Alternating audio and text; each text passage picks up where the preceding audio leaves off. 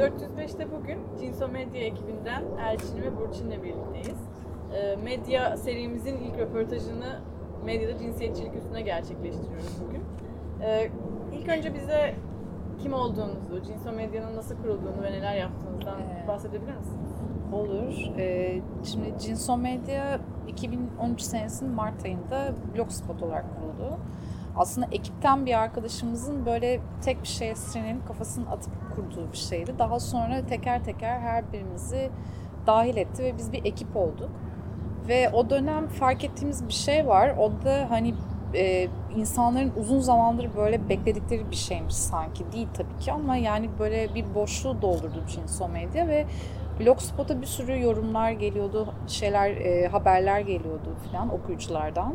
Bunun üzerine bir web sitesi açalım, bu işi biraz daha eli yüzü düzgün bir hale getirelim dedik ve yani çok kısa bir süre sonra işte Haziran ayında da Cinsomedya.org haline geldik.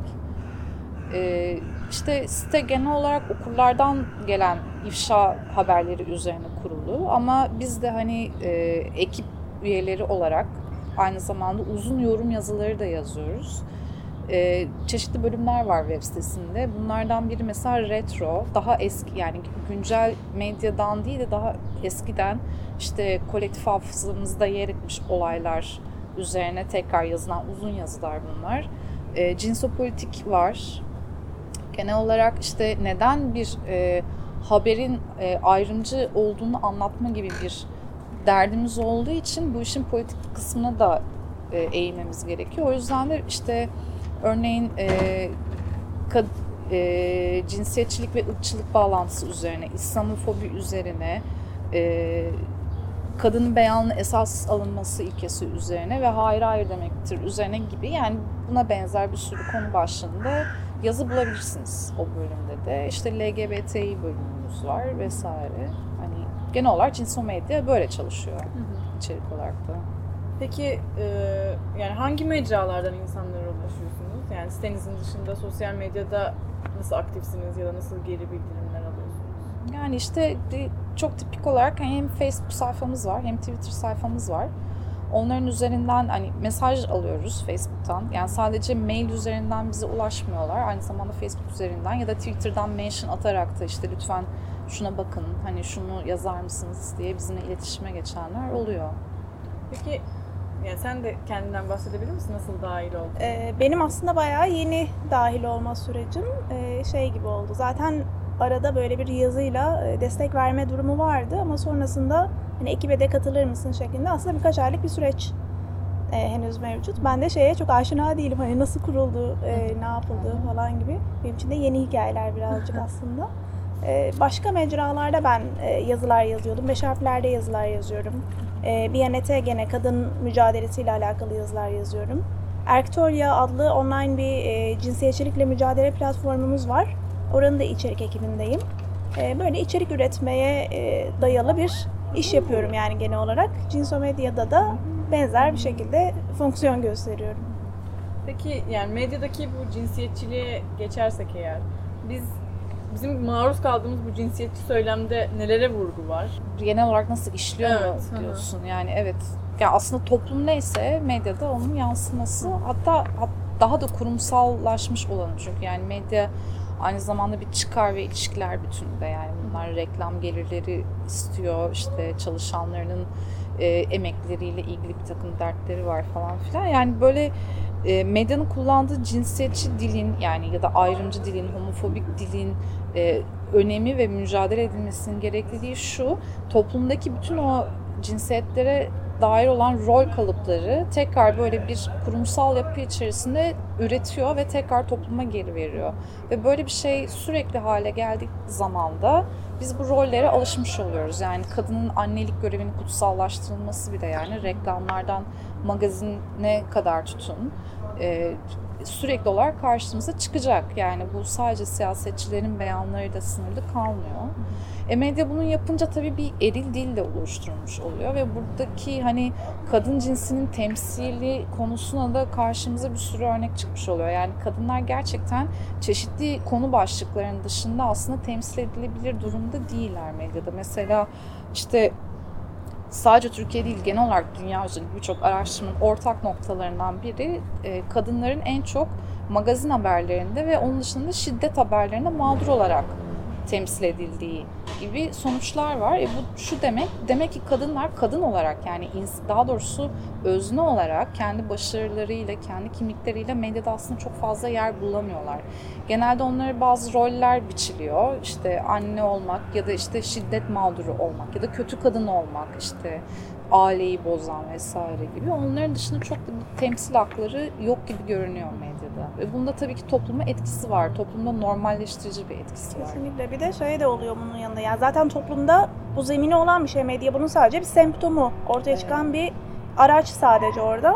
Fakat medya çok kuvvetli bir e, araç da olduğu için bir yandan e, toplumdaki bu söylemi de meşru kılan, yeniden üreten ve e, makulleştiren yani normalleştiren bir tarafı da oluyor.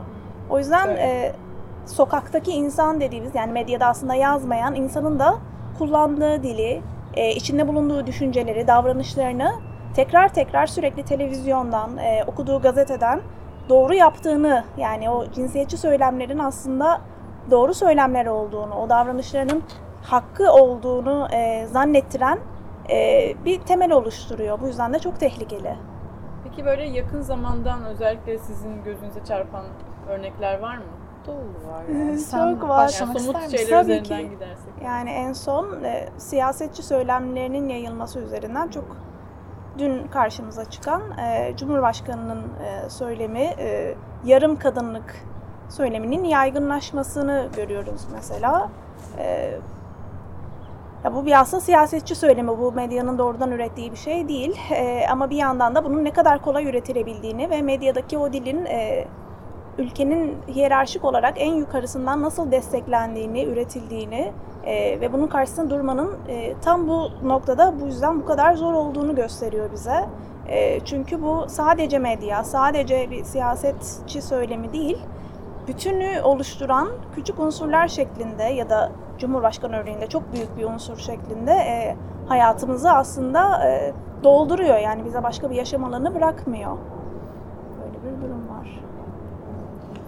Yani çok çok var. Yani bilmiyorum konuşacak mıyız daha sonra ama yani çeşitli başlıklar altında yani bir sürü medya ve cinsiyetçilik örneği var. Mesela kadın cinayetlerinin nasıl haberleştirildiği üzerine konuşabiliriz işte ya da ırkçılık mülteciler mesela beni hani en çok öfkelendiren şeylerden biri hani bin bir güçlükle hani hiç istemediği halde ülkesini terk etmek zorunda kalmış mülteci kadınlarla ilgili yapılan haberler yani benim en çok çileden çıktıklarımdan bir tanesi. Hani yuva dağıtıcı işte e, erkekleri baştan çıkartan işte onları eşlerinden ayıran e, minvalinde Tomar'la haber yapıldı yani ve bu sırada da o mülteci kadınların başlarına gelen e, bir takım ayrımcılıklar ve haksızlıklar ve adalet sorunları görmezden kılındı. Mesela böyle bir sürü örnek Kadın sayabiliriz yani. cinayetlerinde de özellikle. Elbette ki tabii ki yani mesela işte şey var en son kadın cinayetleriyle ilgili girdiğimiz siteye işte kadın cinayeti nasıl haberleştirilmez 101 diye bir örnek vardı. İşte yasak aşk ölümle bitti manşeti veriliyor. Alt başlığı işte neydi? Ee, yani o, o kadının işte bir takım evlilik dışı ilişki yaşadığından anlatıyor. Üç çocuk ol, annesi olduğunu anlatıyor. Yani aslında tam tersine failin anlatılması gerekirken kadının yaşam tarzı sanki bir suçmuşçasına hani sere serpili ve artık bu insan ölmüş yani hani onun, onun arkasından da konuşmak oluyor bu şekilde. Dolayısıyla da hani bütün o değer yargılarını kadınların üzerine hani böyle bayağı ceberut bir şekilde inen değer yargılarını tekrar üreten asla yapılmaması gereken bir haber örneğiydi o da yani. Yani özellikle sosyal medya da sanki bunun pekişmesi konusunda çok etkili oluyormuş gibi değil mi Hı yani? hı. yani sosyal medya kullanıcıların da çok büyük sorumluluğu var sanki bu noktada. Tabii bir de artık daha yani kolay da oluyor. Bir hemen nick alıp bir insanı taciz edebilirsiniz sosyal medyada. O kadar kolay ki yani. Çünkü bir de bu- buna yönelik bir engel de yok. Yani yeni bir olgu aslında sosyal medya bütün dünyada. Dolayısıyla da yani bu ceza demek istemiyorum ama hani bu caydırıcılık nereden başlayacak? Nerede ifade özgürlüğüne girer? Nerede girmez aslında? Nerede başka insanı özgürlüğünü kısıtlamaya girer filan gibi tartışmalar daha tam oturmadı ve bu sebepten ötürü de dünya üzerinde de hani çok kötü örneklerle de karşılaşabiliyoruz. Yani cyberbullying denilen bir olay var. Tamamıyla hani online taciz ve insanları intihara sürükleyecek derecede artık sistematik bir şekilde yapılan filan. Bunlar da aslında tartışılması gereken konular elbette medya bağlamlar içinde. Türkiye'de sanal şiddet zaten hani bir kavram olarak hiç oturmuş değil. Sanki e, internette yapılan e, davranışlar, işte söylenen sözler gerçek değilmiş gibi tırnak içerisinde. Sanki gerçek bir hayat var ve internet onun dışındaymış gibi bir e, tavır ve hep e, bu tacizcileri, e, bu şekilde saldırgan işler yapan insanlara bir ufaltma, önemsizleştirme, troll deyip e, rafa kaldırma. Aslında yaptıkları işin önemini yani aynı şeyi sokakta yapıyor olsa e, tepki vereceğimiz bir şeyi internette yaptığı takdirde sanki olabilirmiş işte biraz çocukçaymış, gülüp geçilebilecek bir şeymiş gibi bir algı var. E, bu da çok tehlikeli bir yandan. Çünkü tam olarak aynı e, söylemi yeniden üreten ve o saldırganlığı yeniden üreten bir tutum. Bir de yani çok duyarsızlaştıran da bir şey aslında yani gittikçe alıştıkça biz bunun cinsiyetçi bir söylem olduğunun farkında olmaktan çıkıyoruz yani. Tabii evinizde konforlu alanınızdasınız. Yani o bir, bir şekilde film izler gibi aslında her şeyi izliyoruz. Ama genel hani günümüzün yani televizyon da böyle biraz yani şiddet görüntülerini kanıksamak, onlara alışmak. Onları yani bir anda böyle arzu nesnesi gibi hani hem dikizleyerek izlemek, bundan zevk almak ama hem de hani hiç sanki bizim başımıza gelmeyecekmişçesine karşılamak. O bayağı yani hepimizin içinde bulunduğu bir ruh hali diyeyim yani. Özellikle mesela sizin içeriklerinizden biri de Game of Thrones üzerineydi. Ha yani evet. oradaki. Evet ben izlemediğim için benim o konuyla bir alakam yok ama Ben de bir noktadan sonra artık izleyemez oldum. Çünkü yani hikaye güzel ama e, o şiddet görüntüleri, o tecavüzler sürekli kadının e, kadın çıplaklığı yani erkek çıplaklığı çok az var ama kadın çıplaklığı sürekli olarak çünkü o normal çünkü kadın bakılması gereken bir e, obje olarak e, karşımıza çıkıyor ki Game of Thrones'un mesela oyuncuları da kadın oyuncuları da bundan şikayetçi. Biz de daha çok penis görmek istiyoruz diyorlar mesela. Daha çok erkekleri çıplaklaştırın eğer biz kendimizi soymak zorundaysak. E, evet bunların da düşünülmesi gerekiyor yani. Bu da bizim çünkü gündelik rutinimizin bir parçası oluyor aslında o görüntüler sürekli olarak. Yani burada mesela okuyucu ve izleyici olarak bize ne düşüyor yani biz bunun sadece bir eğlence amaçlı izlediğimiz ve aldığımız bir şeyden çıkartıp oradaki mesajlara bakmak için ne yapmamız lazım? Yani nasıl bunun farkına varabiliriz orada cinsiyetçi söylem? Yani e, bu aslında genel olarak şöyle de denilebilir yani mesela iki kişi bir, ya da bir arkadaş grubundasınız 3-4 kişilik falan ve böyle bayağı cinsiyetçi içine ağır küfürler olan bir fıkra anlatılıyor ve hepimiz gülüyoruz öyle değil mi yani? Ve ondan sonra evlerimize dönüyoruz hiçbir şey olmamış gibi. Ben mesela artık bunlara pek kaldıramıyorum. Yani tahammülüm kalmadı açıkçası. Orada uyarıyorum insanları. Elbette ki hani zinhar bunu söyleyemezsin diye bir şey söylemem yani. Hele ki hani kişiler arası ilişkiler artık biraz daha gerçekten ifade özgürlüğü alanına giriyor. Ama yine de orada hani aslında bazı şeyler tekrar ve tekrar örgütleniyor. Yani erkeklik dediğimiz şey de böyle örgütleniyor. Kişiler arası örgütleniyor vesaire. Yani orada hani okur olarak da işte bu haberleri aldıkça belki elimizden geldiğince buna tepki göstermek işte belki sosyal medyada vesaire. Ayrıca hani artık sadece cinsomedya değil mesela Ertuğrul gibi bir sürü başka yer daha var ve onlarla iletişime geçilerek hani en azından madem böyle sürekli kendi arasında örgütlenen bir ayrımcı sistem var o zaman biz de ona karşı örgütlenmeliyiz diye düşünüyorum ben. Hani bu araçları kullanmamız gerektiğini düşünüyorum. Mesela Mümkün olduğunca karşı çıkarak tabii. E, Kaos GL'nin mesela bilmiyorum yeni sanırım son iki sene içinde çıkardığı bir medya rehberi var. Alternatif Medya Rehberi adlı. E, orada nefret söylemiyle, ırkçılıkla, homofobi, transfobi gibi e, o söylemlerle nasıl başa çıkılacağını, neyin bunlara girdiğini, neyin girmediğini, bunların nasıl tanımlandığını ve nasıl e, bunlara de, bunlara bu tuzaklara kapılmadan e, haber yazılabileceğini çok güzel anlatan e, bir rehber hazırlamışlar. Ve sitelerinden ulaşmak mümkün. Yani bunu hem okuyucu olarak ya da bu işlere kafa yoran, cinsiyetçilikle uğraşan herhangi bir insan olarak biz ulaşıp bakabiliriz ücretsiz olarak. E bir yandan bu haberleri yapan insanlar, e, bu konuda birazcık artık kulakları açılmış, etrafta bu konuşmalarının duy, e, döndüğünü duyan insanlar olarak da habercilerin e, ve yayıncıların da uğraşması gereken bir şey sonuçta. Peki yani bu yayıncılar açısından da siz bir şey görüyor musunuz? Yani böyle bir farkındalık mümkün söz- konusu mu yani? Özellikle mesela kadın medya çalışanları arasında. Ya da bir örgütlenmeleri, bir bilinçlenmeleri. Yani mu? ben örgütlü olup olmadıklarını bilmiyorum ama yani elbette ki hani 90'larda ya da 80'lerdeki gibi durumda değiliz. Yani kadın mücadelesi aslında geliştikçe, hareket olarak geliştikçe, ilerledikçe, daha fazla kazanım elde ettikçe bunu medyada yansımaları oluyor yani. Yani ben kendi çocukluğumdan hatırlıyorum o üçüncü sayfa haberleri şu ankinden çok daha fazla rezalet hatta yani. Bir ilerleme var. Ayrıca hani medya olanakları arttıkça, daha çok online dergicilik ve haber siteleri çoğaldıkça, onların o bağımsız gazetecilik bir kere çoğaldıkça ses çıkarma da artıyor ama halen daha istenen durumda değiliz yani. Haberleştirme konusunda özellikle yani. Yani özellikle bağımsız medyada belki de yani farklı seslerin duyulması daha mümkün oluyor. Yani Tabii ki. Beş Evet. harfliler, reçel blok falan Evet. gibi düşünürsek hani Ertuğrul'dan da bahsettiniz. Hani öyle başka mecralar var mı hani farklı söylemleri Doğrudan olan? kadın üzerinden değil belki ama ya da LGBT'yi. E, mesela Diken.com.tr benim takip ettiğim ve çoğunlukla düzgün haber, tırnak içinde düzgün haber yapan. e, eskiden mesela görseller çok önemli bir mesele bu.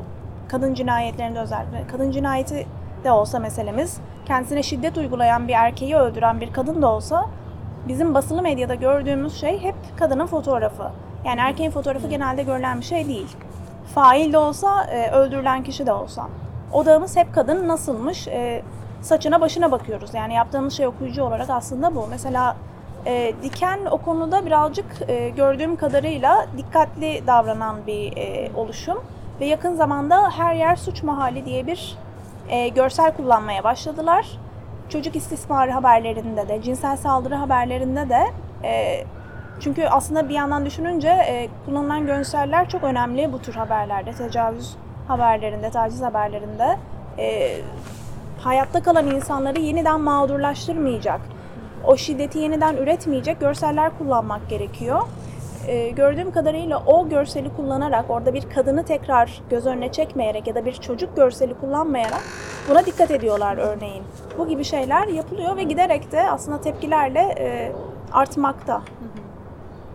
Peki yani mesela belki sizin böyle planlarınız vardı ama bunun bu cinsiyetçi söylemin önüne geçmek için nasıl çalışmalar yapılabilir ya da ne tür kampanyalar, işbirlikleri ne gidilebilir yani ya da sizin öyle bir ileride bir hedefiniz var mı?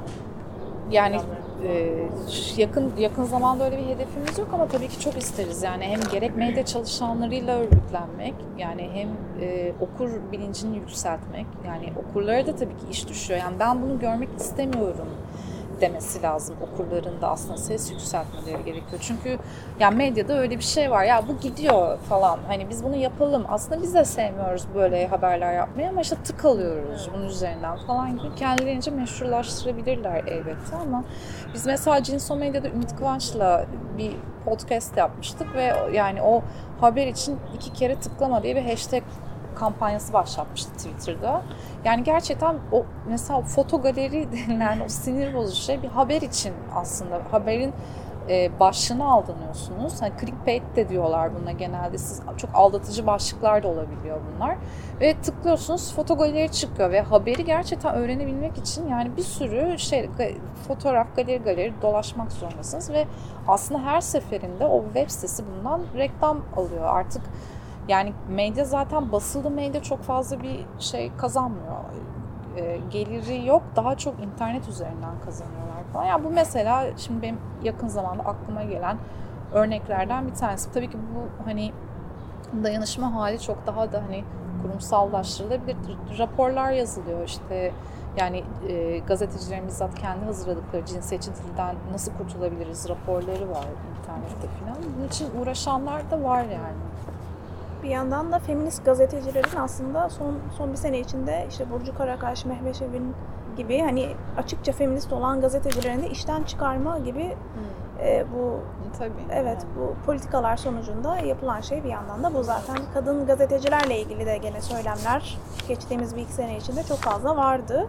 E, onların da kadınlığına vurgu yaparak böyle de bir yanı da var yani o işleri yapmak da e, çok da kolay değil bir yandan. İş hayatında da bir cinsiyetçi. Kesinlikle zaten hali hazırda var. Ee, bir yandan da evet bunu birazcık medyada da ürettiğiniz sözle e, sizin etrafınızda üretilen sözlerle birebir yaşamak durumundasınız. Benim aslında soracaklarım bu kadar. Sizin başka böyle özellikle de değinmek istediğiniz şeyler varsa. İşte mesela e, şimdi notlarıma bakarken aklıma geldi. Yani neler yapılmaması gerekiyor örneğin melodram ve sansasyondan kaçınılması gerekiyor. Biz aslında hayatı sürekli böyle magazinleştirerek yaşıyoruz. Yani işte bu en son seri katil şey mesela Hı. çok Amerikan var ya herkes onu takip ediyor falan filan. Yine bir- hep böyle bir sansasyon ve drama hani şeyi var. İşte izleyiciyi aslında sürekli tetikte tutan ve aslında o habere de bağlayan bir şey. Yani medyanın da yani medya şirketlerinin de gazetelerin de kanalların da işine gelen bir şey sansasyon. Ama bunu hani kadın cinayeti gibi hani bayağı politik bir meselede yapmamamız lazım örneğin. Yani ona dikkat etmek gerekiyor. İşte görsel kullanımından Burçin bahsetti falan. Yani mutlaka hani mümkünse failin hani görselleri mağdurun değil de hani maktulün değil ya da yani onların kullanılması işte yaşam tarzı haberlerinden bahsetmiştim. Bir de mesela şeyde gazetelerde çok yapılan bir şey. Biz genelde cinayet ve şiddet haberlerini yine failin ağzından dinliyoruz. Yani işte cinnet geçirdim, işte ne bileyim boşanmak istiyordu falan filan. Çok seviyordum. Yani bahaneler çok. Hani genelde biliyoruz hani çay koymadı diye karısını öldüren insanlar var ülkede. Yani onların ağzından zinhar yazılmaması lazım. Çünkü bu da hani aslında o haberi okurken bizim farkında olmadan bunu beynimizin bir yerine normal olarak yerleştirmemize neden oluyor yani. Evet hani tamam hani erkek sevgisi böyle ya benimsin ya kara toprağın gibi bir şeyin içine girdabın içine giriyoruz yani.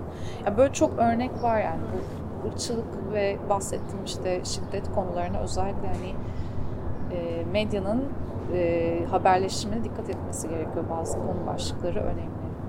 Ve kadın cinayetleri sanki bireysel, e, tekil olaylarmış gibi Tabii. bir yaklaşım oluyor. Hani işte senin söylediğin o çay koymadı, koyamadı diye öldürdü. İşte mini etek giydi diye öldürdü. Şunu yaptı, bunu yaptı. İşte çok kıskançtı falan gibi. Sanki bunlar çok böyle bireysel olaylarmış. olaylar evet, gibi. sanki Hı. çok ayrılarmış birbirinden. Halbuki bunların kadın cinayeti olduğunu e, tespit etmek ve haberleri bunun üzerinden yapmak yani daha genele e, genele büyük bir açıdan bakan bir haber yapmak gerekiyor. Neyin ne olduğunu birazcık yerine oturtmak gerekiyor bu açıdan. Ee, Ee, Daha böyle sosyal medya ve şey üzerine konuştuk ya e, sohbet boyunca. Sosyal medya ve işte haberler vesaire üzerine. Ama bu daha böyle yerleşik bir şey aslında toplumda ve kültürde. Ee, Yerleşik derken? yani şey bu e, ataerkil dil, e, cinsiyetçi söylemler böyle daha alttan alttan toplumda yerleşik, kültüre yerleşik e, giden şeyler ya. E, ama işte haberlerde ve şeylerde en çarpıcı hallerini görüyoruz. Onun dışında böyle örnek verebileceğiniz bir şeyler var mı bu konuda şu an? Mesela geçen sene Anneler Günü'nde şey e, Anneler Günü reklamı seçelim diye böyle yarışma yapmıştık. Çok da eğlenceliydi. En cinsiyetçi Anneler Günü reklamı hangisi olur diye. Tabii ki yani mesela sürekli işte beyaz eşya ürünlerinin böyle böyle buğulu bir erkek sesinin konuştuğu işte kadının mutlu bir şekilde yemek sofrası takımını böyle serdiği reklamlar falan filan. Hani orada da tabii yine o kadınlık ve annelik kalıpların nasıl kurulduğu tekrar böyle kabak gibi çıktı ortaya yani. Sanki gerçekten yani gerçekten yani. yarım kadın gibi hissediyorsunuz o reklamları hissettiğiniz eğer çocuğunuz yoksa. Mesela senin aklına gelen başka bir şeyler var mı? yani evet o anneler günü reklamları, beyaz eşya reklamları bir tane şey reklamı var. Ee, çamaşır makinesi pazarlıyorlar ama o kadar e, mükemmel yıkıyormuş ki orada verdiği örnek olarak işte anneniz gibi anneniz nasıl e, tuzu göz kararı işte milimetresine kadar hesaplarsa falan yani böyle bir makineleşen anne var sanki şey gibi aynı işi yapıyorlar. Aslında mutfak eşyaları ve anneler. Anneler makine kadar mükemmel hani teknolojik robot gibiler. E, bir yandan da işte şeyle de aynı seviyedeler. Evimizdeki eşyalarla aynı seviyedeler. Daha yukarıda değiller yani. Ve bunun üzerinden sanki o anneler her şeyi yapabilir. Aynı anda yapabilirler e, ve mükemmel de yapar ve hiç şikayet etmezler gibi bir söylemi de yeniden üretiyor. Reklamlar korkunç reklamlar üzerine çok konuşmak mümkün yani. Genç kadınlar için de e, yine ped reklamlarından tutun e, yine işte çay reklamlarına kadar hep böyle tüketim meraklısı, e, işte rujunu sürmeden çıkamayan, bütün derdi tasası görünümü olan kadınlar. E, mükemmel kadınlar, engelsizler, vücutlarında kıl tüy yok. Hepsi çok fitler. Hep bunun üzerinden pazarlanan tek bir Tabii. imge var. Yani güzellik algısı üzerine de bayağı bir yazı yazmıştık özellikle. Yani yani yüzüne kebap fırlatınca kilo verenler diye bir hani şey var mesela reklam haber daha doğrusu işte yani sözüm ona bir kadının yüzüne kebap fırlatmışlar Amerika'da bir yerde. O da bir anda kilo vermeye başlamış ve yine bir fotogaleriden bahsediyoruz. Yani bu hani artık bunu niye yaparsınız böyle bir haberi? Neden diye işte insan hani tamamen o, o tık üzerinden para kazanmak diye düşünüyorum ben. Yani onu orada web sitesine sokacak. Oradaki işte kalma süresi üzerinden kendisinin gelir yaratacak yani. Bir yandan Böyle bir tarafı da var. son olarak şey de söyle, söylemek istiyorum. Böyle bir gündelik hayatta kullandığımız dile de galiba birazcık dikkat etmek gerekiyor. Yani çok cinsiyetçi söylemlerde biz de bulunabiliyoruz. Özellikle yapmasak bile bunu şaka ortamlarında bulunmasak bile e, işte aklıma gelen şey örnekler işte bilim insanı, bilim adamı gibi çok basit küçük küçük şeylerin içinde adam akıllı diyoruz. İşte adam gibi yap şu işi diyoruz. Bunlar çok temelden bizim aslında dünya algımızı şekillendiren şeyler. Yani adamlık, erkeklik çok iyi bir şey, kadınlık e, çok aşağılanası bir şey. Bu şey örneğinde de var hani gazetelerde çıkan etek giydirilen politikacılar falan onu da koymuştuk siteye. Evet. Ee, kadının aşağılanması çünkü kadınlar er- etek giyerler, erkek politikacılar da işte etek giyerek aşağılanabilirler falan. Bunun görselleri yayıldı, haberleri yapıldı. Ee, onlarla dalga geçmek için böyle bir yöntem kullanıldı mesela. O yüzden bizim bireysel olarak da yani haberle baş başa kalan bizim de bunu yapmamız lazım ama kendi başımızdayken de haber olmadığı zamanlarda da kendi dilimizle, kendi düşünce yapımızla birazcık e, yok canım bu da çok önemsiz zaten böyle gelmiş böyle gidiyor demeden onun altını sürekli oyarak neden ben bunu söyledim? E, bunu söylemem birilerini rahatsız etti mi? Benim kafamda neler canlanıyor bunu söyleyince gibi e, bir kendini böyle e, parçalama durumuna gelmek gerekiyor galiba. Biraz tekrar olacak benim söylediğim de e, biraz toparlamak adına da son şeyleri alırken, e, sözleri alırken. Şimdi şeyden bahsettiniz işte 80'lerde 90'larda aslında çok daha kötü bir durumdaydık medyada da işte e, bu alanda. Şimdi Türkiye'nin böyle e, şu an hegemonik bir iktidar da varken ve işte kadın konusunda sabıkalı bir iktidarken bu. E, şu an ne kadar umutluyuz? Şu çok kötü diyebileceğimiz neler var? E, bir umut ışığı görüyoruz diyebileceğimiz neler var?